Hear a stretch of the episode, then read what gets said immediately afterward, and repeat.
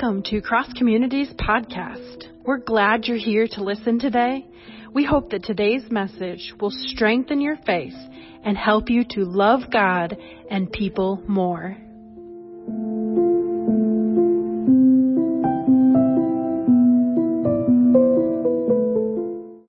Well, if you have your Bibles, we want to however you get them, whether in book form or in app form, go ahead and open those up right now uh, to the Gospel of John. I know we've been in Luke the whole time, but today, for some reason, the lectionary uh, people who put it, that together wanted us to switch over to John. Now, this is a very interesting story that we jump right into the middle of, so we'll have to build a little bit into it here in just a second.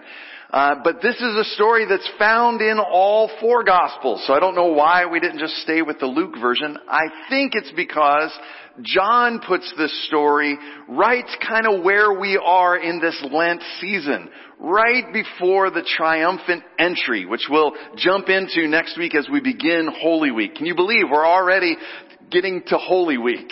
And uh, what an exciting time that's going to be. So you're going to want to be here on Palm Sunday and then our Good Friday service. That's always a powerful service. I want to say that service is about reflection, but I don't want anyone who have young children to shy away from that service. Um, when Jesus was crucified, that was a public service. There were kids there. So you bring your kids. If they make a little noise, that's okay. Um, we are there to reflect, and so don't let that keep you away. It's a powerful service of reminder. And then, of course, Easter Sunday is just going to be phenomenal, and I can't wait for us to celebrate that together. And so I want to encourage you to go ahead and invite people. Say, hey, you, go, you want to want to be a part of this, and get them here on Easter. Easter's a great Sunday for new people to come and check us out. So bring someone with you, and we'll have some fun. But if you have your Bibles, let's turn to John chapter 12 and we're just going to read verses 1 through 8. And because this is the gospel of the Lord Jesus Christ, I will invite you to stand in honor and reverence, if you are able, for the reading of the gospel. Hear the word of the Lord this morning. Six days before Passover, Jesus arrived at Bethany, where Lazarus lived, whom Jesus had raised from the dead. So you already see we've jumped into the middle of something big here. Here a dinner was given in Jesus' honor. Martha served while Lazarus was among those reclining at the table with him. Then Mary took out a pint of pure nard, an expensive perfume. She poured it on Jesus' feet and wiped his feet with her hair. And the house was filled with the fragrance of the perfume. But one of his disciples, Judas Iscariot, who was later to betray him, objected. Why wasn't this perfume sold and the money given to the poor? It was worth a year's wages. He did not say this because he cared about the poor, but because he was a thief. As keeper of the money bag, he used to help himself to what was put into it. Leave her alone, Jesus replied. It was intended that she should save this perfume for the day of my burial. You will always have the poor among you, but you will not always have me. The word of God for the people of God and our response is, thanks be to God. You may be seated. I want to go ahead as you're being seated and I want to address that last line that Jesus says. The poor you will always have with you, you will not always have me.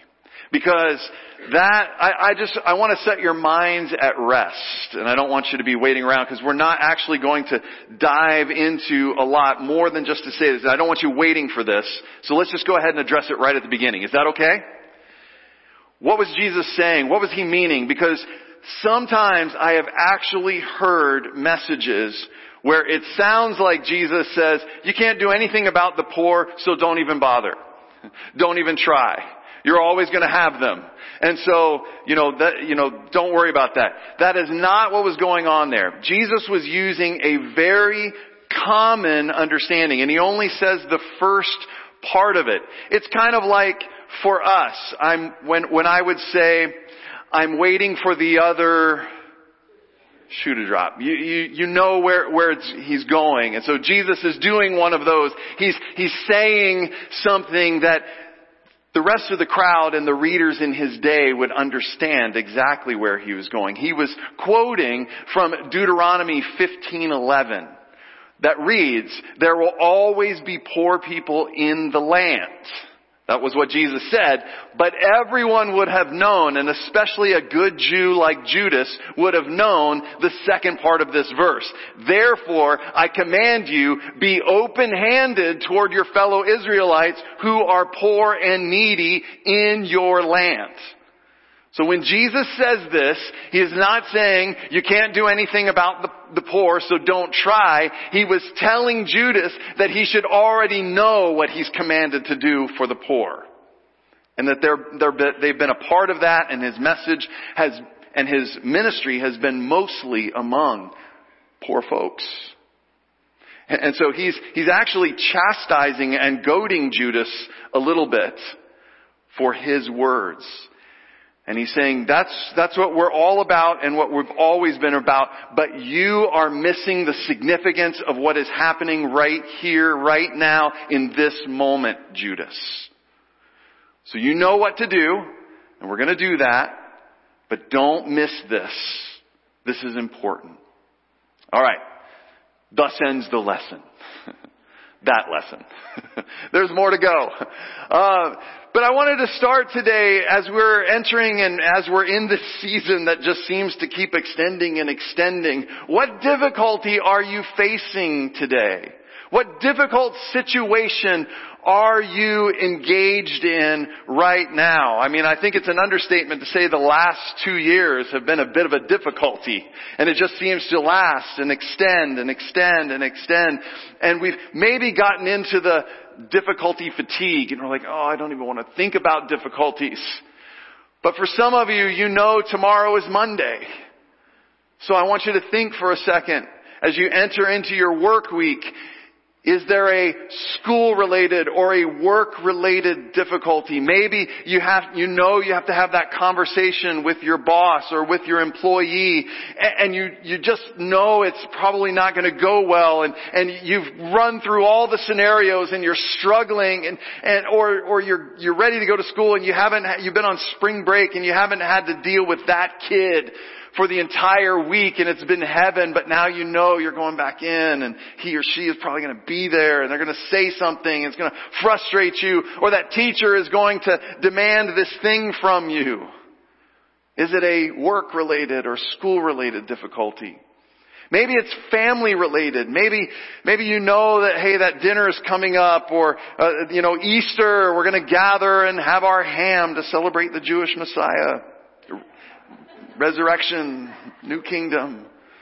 And, and, and you know that the, the conversation is going to turn political and, and you just, or they're going to say that thing that they always say that just gets right under your skin and they say it in such a positive, cheery way, but you know there are barbs attached to it. And you're just like, oh, I, I don't, I, is there any way I can get out of Easter? And you're just, you just, you see that family related difficult. Maybe, maybe it's a friendship.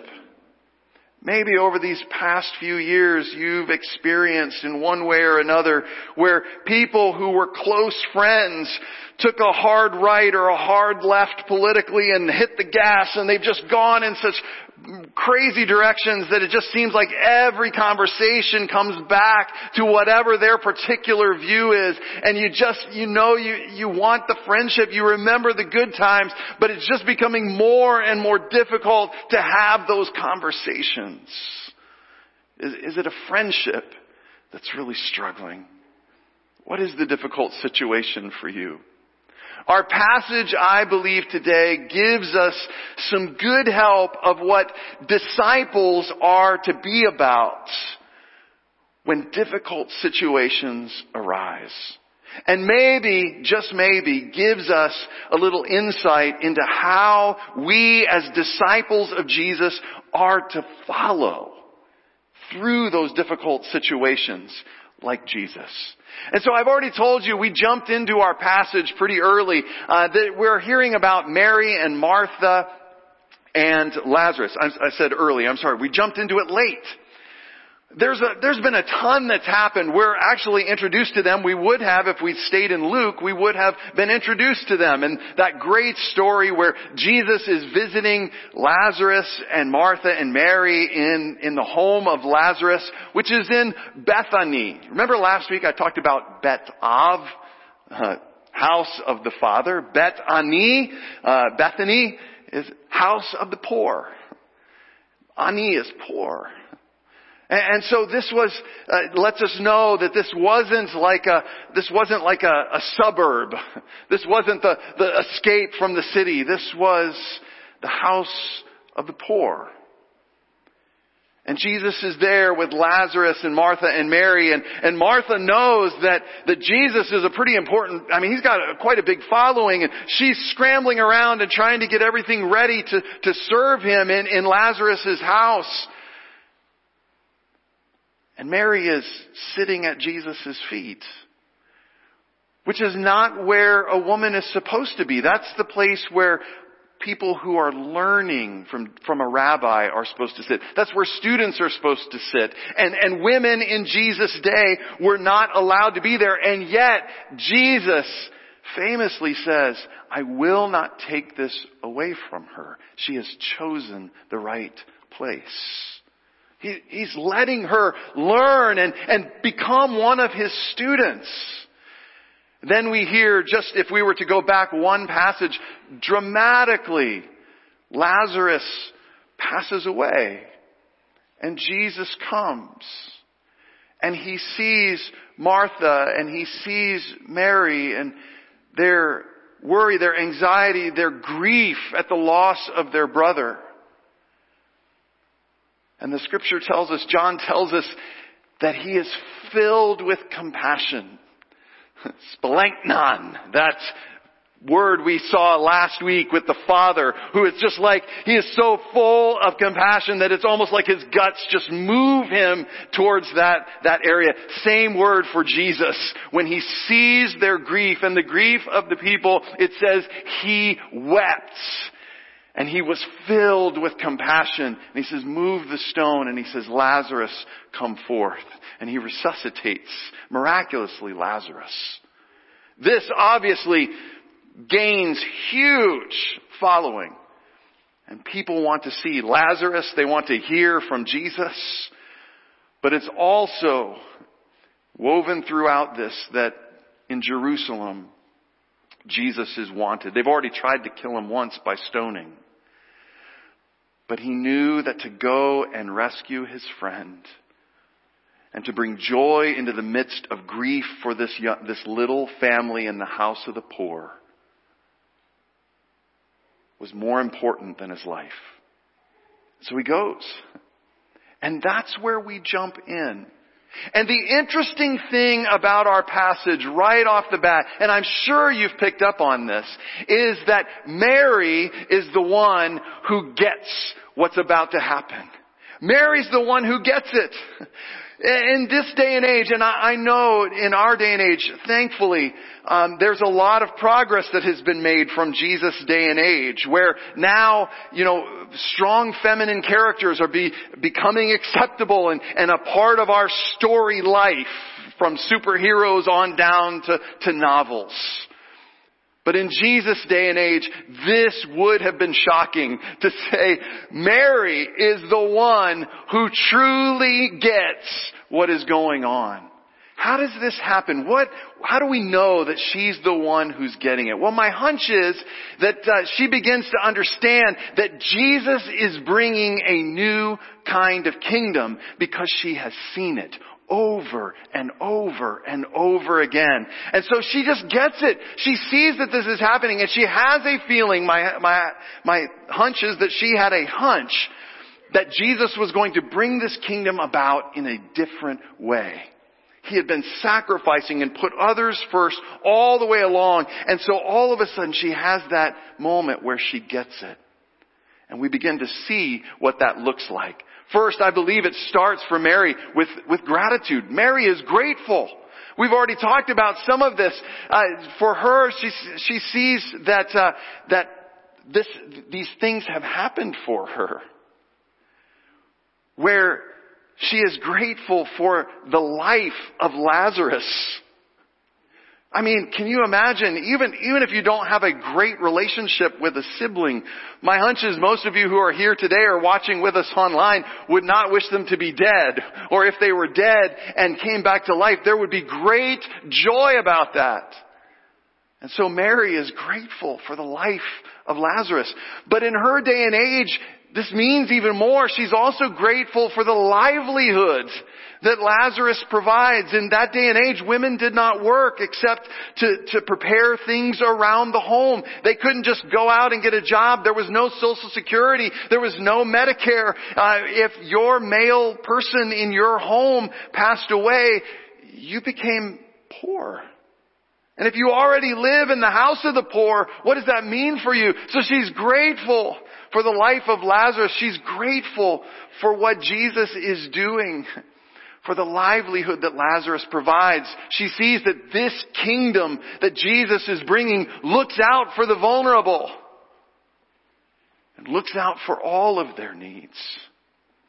She's probably also grateful for the liberty to learn. We, say, we didn't read that, but I've told you about it from Luke 10. That this kingdom that Jesus is bringing overturns the power structures and begins to set things in different ways.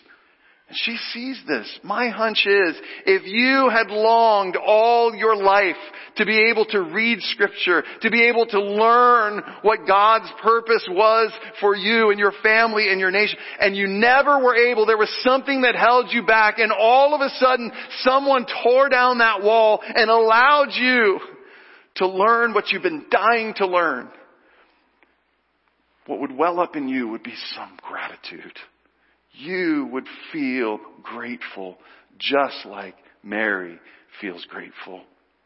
And so what does she do? She says, this kingdom is coming and it's so different.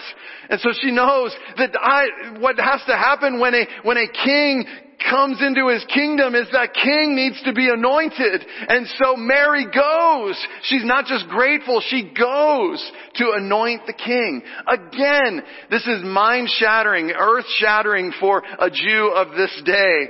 Because that is a role or the job of the high priest to anoint the king. And yet Mary, knowing that the difference in this kingdom that Jesus is bringing she takes on that mantle and she goes and she searches for that alabaster jar because she knows that the king has to be anointed and she is going to do it. She steps into that role. She takes the lowliest position. Now, I saw a lot of scholars who, who then take this and, you know, we should be like Mary, and, and it's not a bad position.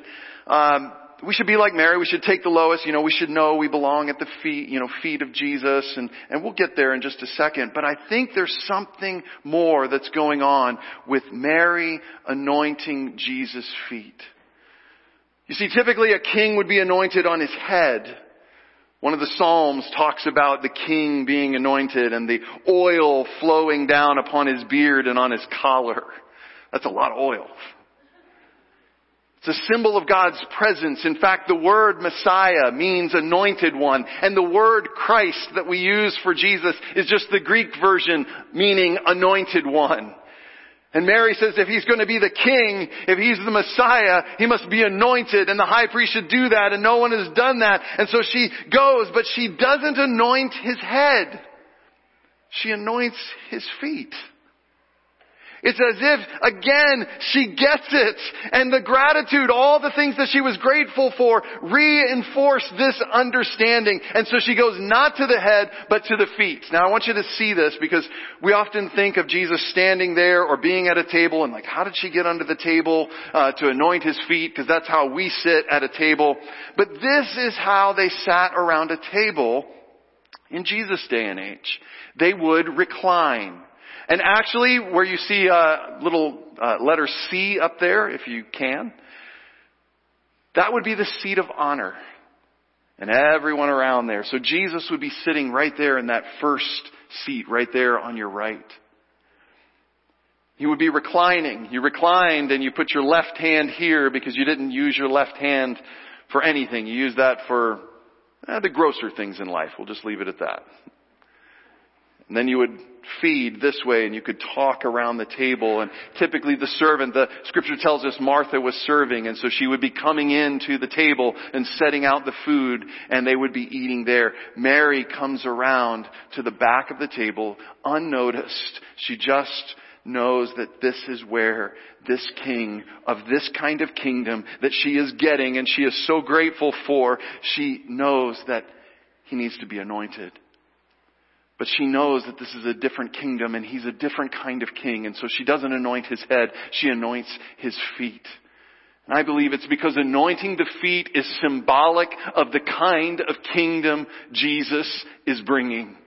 It's an upside down kingdom. I love the way Diana Butler Bass puts this. She says, this kingdom was not that of headship, thrones, and crowns. Rather, this kingdom is a table of mutuality where the king was humbly christened to serve. You see, Mary gets it all the things she's grateful for have proved over and over that this is a different kind of kingdom and Jesus is a different kind of king. And she takes upon herself that role of priest and she says, if he's the Christ, if he's the Messiah, he needs to be anointed. But typically that would be on the head. But this isn't that kind of kingdom. This isn't the kind of top-down kingdom. This isn't the kind of Lord that rules by strength and power and crushing people. This is a king who is a servant and has shown himself be a servant all through his life and ministry. And so it just feels appropriate that the anointing should be on his feet. Because doesn't it say somewhere, how lovely are the feet of the one who brings good news? So she anoints his feet. She not only gets it, she's not only grateful, she not only goes to Jesus, but she is so generous in the way that she does it. She leaves nothing in the bottle.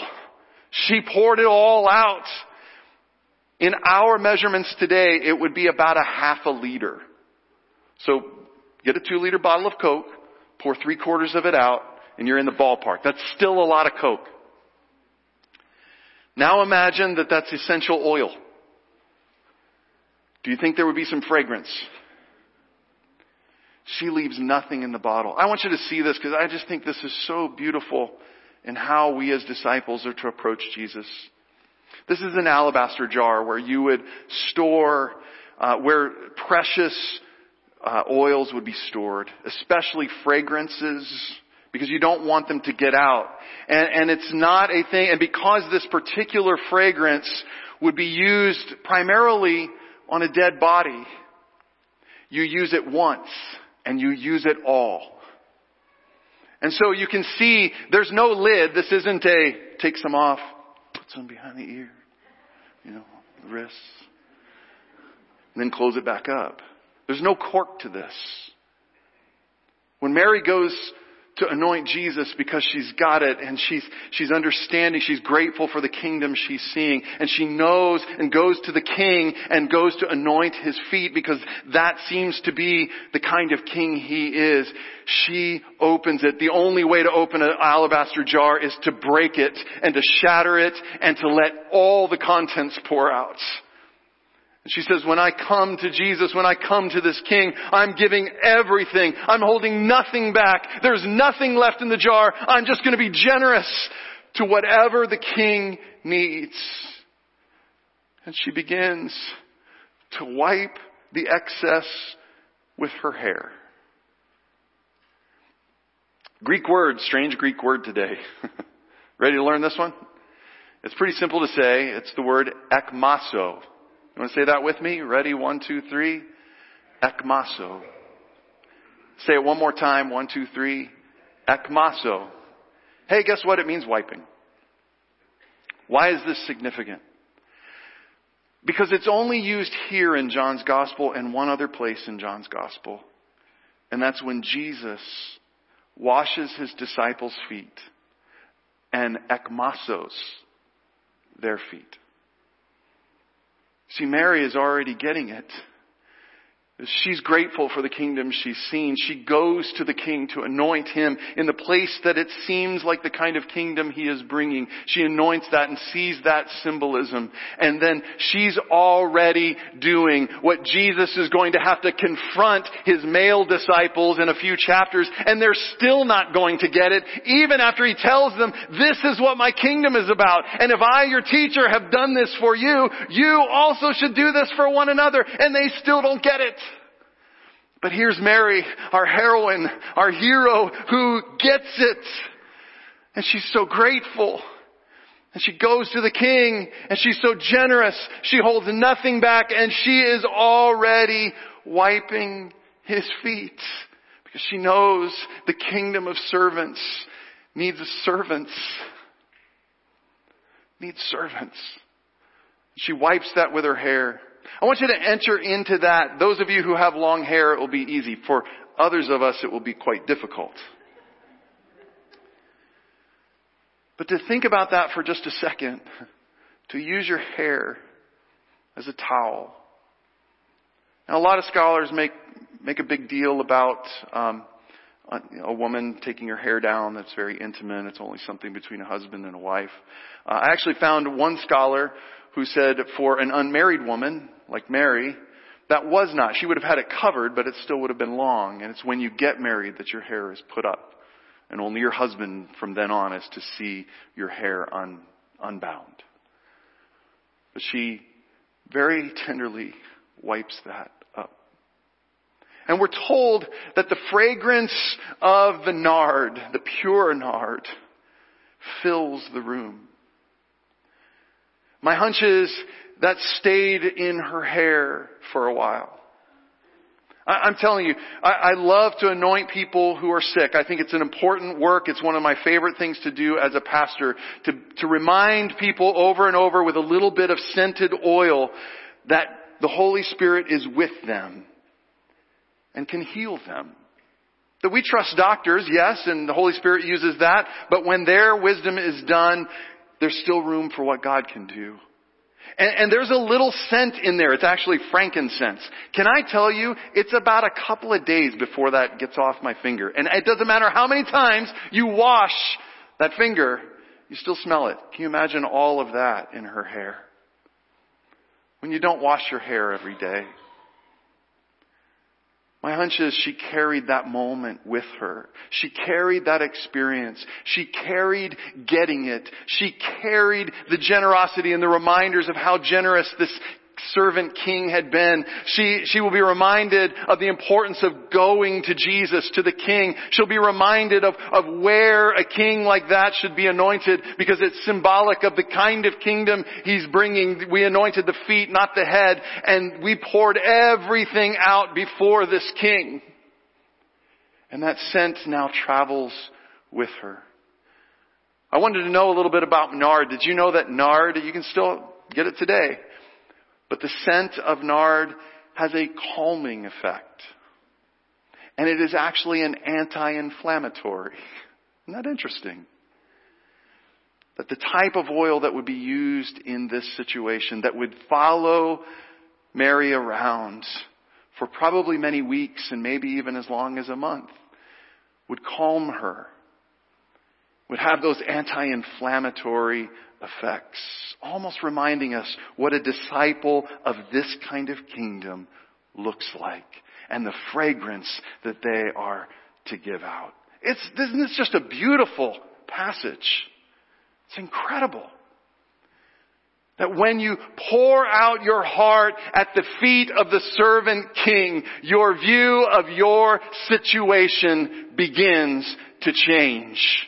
The fragrance of how you enter into those situations begins to change because you begin to see what the servant king has done for you and that you can go to him and that you can pour out that situation, all of it, not just a little bit, you can pour it all out and it begins to change. And as you are intimately connected with Jesus in this moment, it lingers with you. It stays with you as you move back into that difficult situation situation you can actually have happen where things begin to become calm.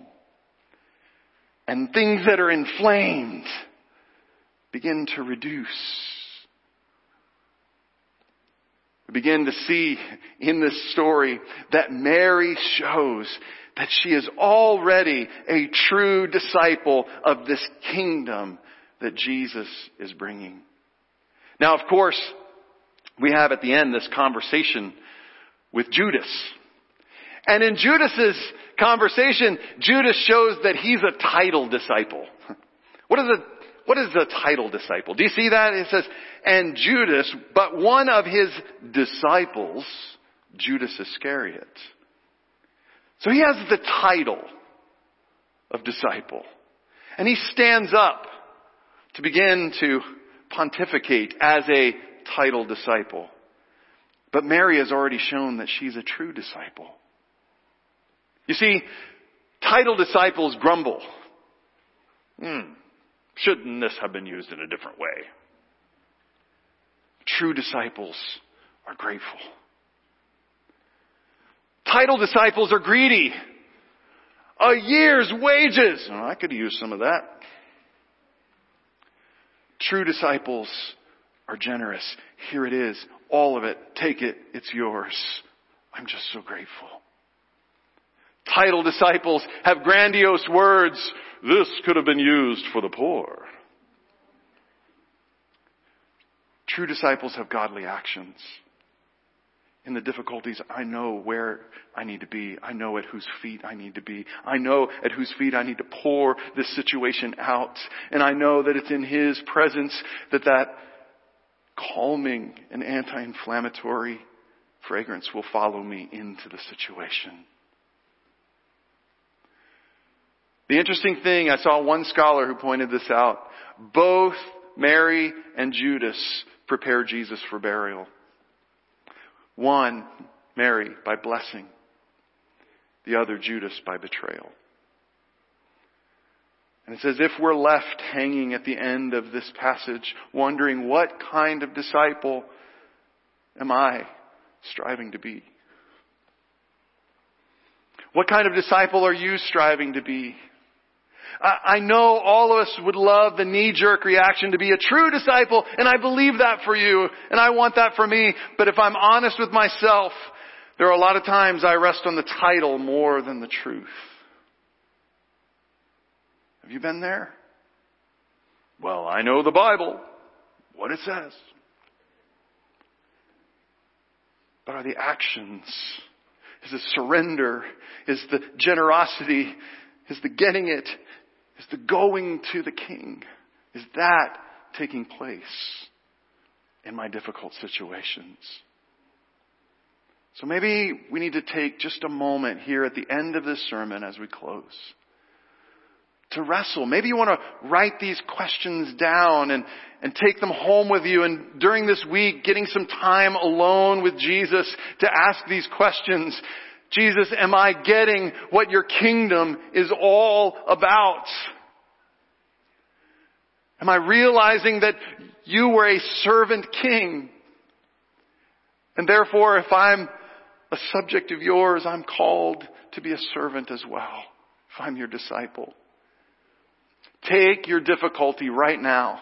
Whatever that situation was that we talked about way back at the beginning of this sermon, whatever that is, whether it's at work or school or relationship or friendship, whatever it is, think about that in the moment and then move back into this situation.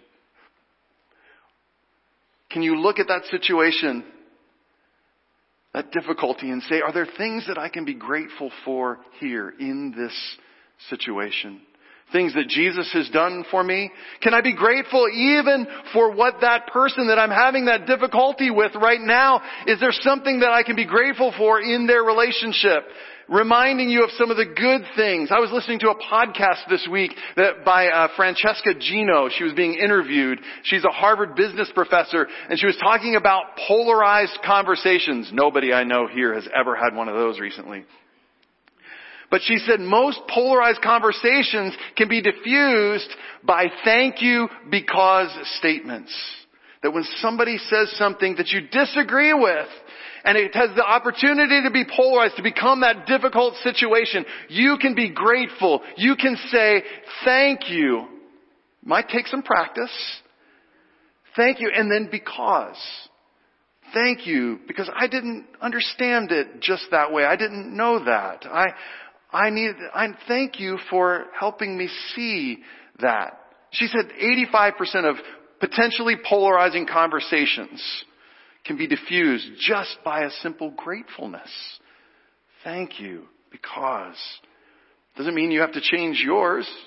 You can still be there, but you begin to be grateful in that difficult situation. Are there ways for you to be generous in that difficult situation? Are there ways for you to pour out your life so that when you enter into that situation, you bring that calming and anti-inflammatory effect into that difficult situation? Have you left something in the jar? And maybe most importantly, have you gone to Jesus with your difficulty? Prayer is where the true disciples are formed. In that moment where you bring all of that to the King, where you realize the type of King He is and the type of kingdom He gave His life to be and to form. You begin to understand as you move back into the difficult situation that Jesus will always show you how to serve.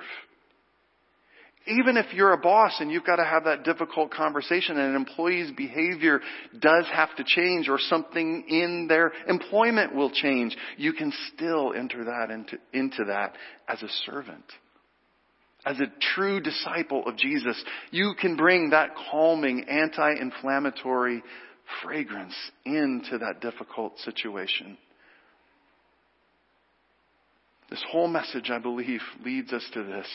Whatever your situation is, your situation needs a servant, not a superior. And Mary shows us that over and over. Husbands,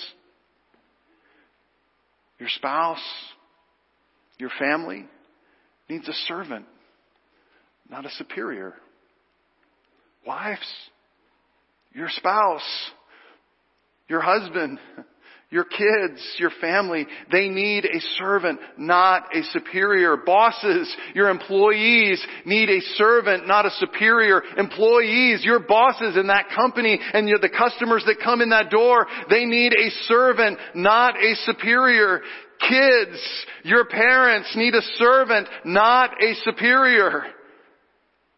Your teachers, your friends at school need a servant, not someone who thinks they're superior and knows everything. This is what true discipleship is about, and this is how true disciples live into difficulty. The good news is the King is here. And He still invites you to bring all that's in your jar and lay it all out at His feet. And in that, that fragrance begins to move out into your difficult situation. Would you bow your heads? Jesus,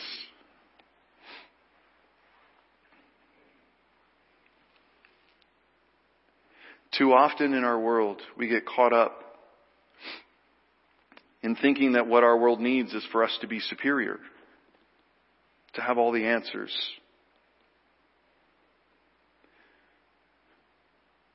when you showed us that what this world needs is a servant. And you modeled that servant behavior as you announced the kingdom. And you served and you served and you served. And when the last way that you could serve was to give your life, you laid it down willingly.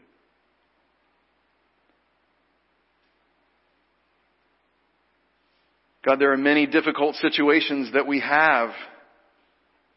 And each face here and each person online represents a different difficult situation.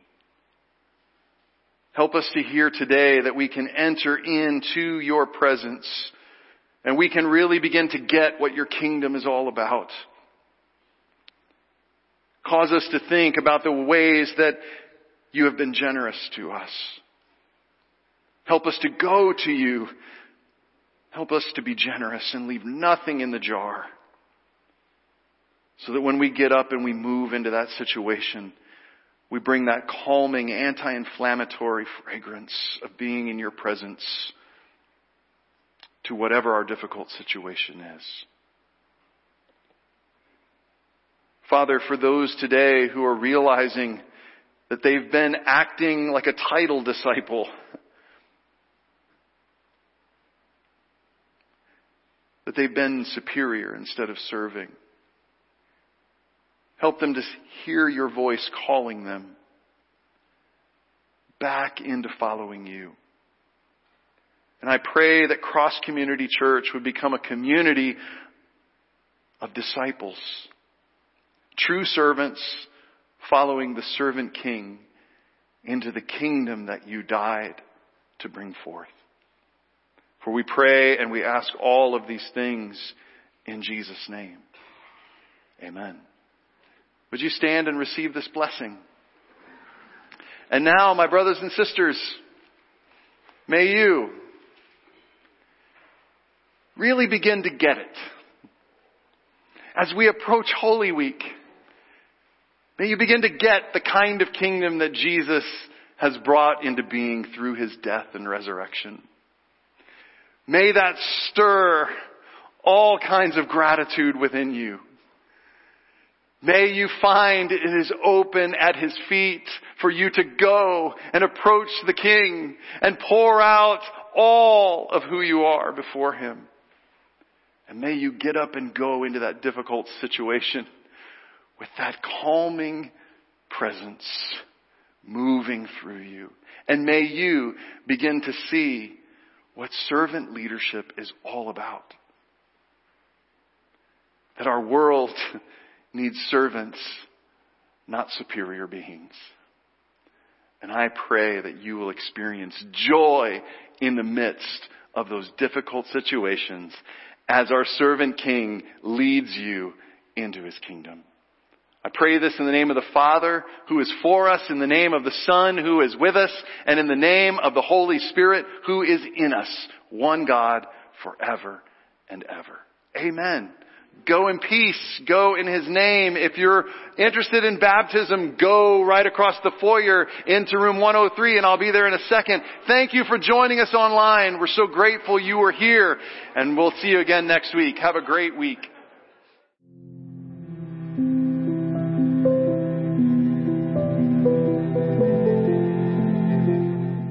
Thank you for tuning in to Cross Community's Podcast.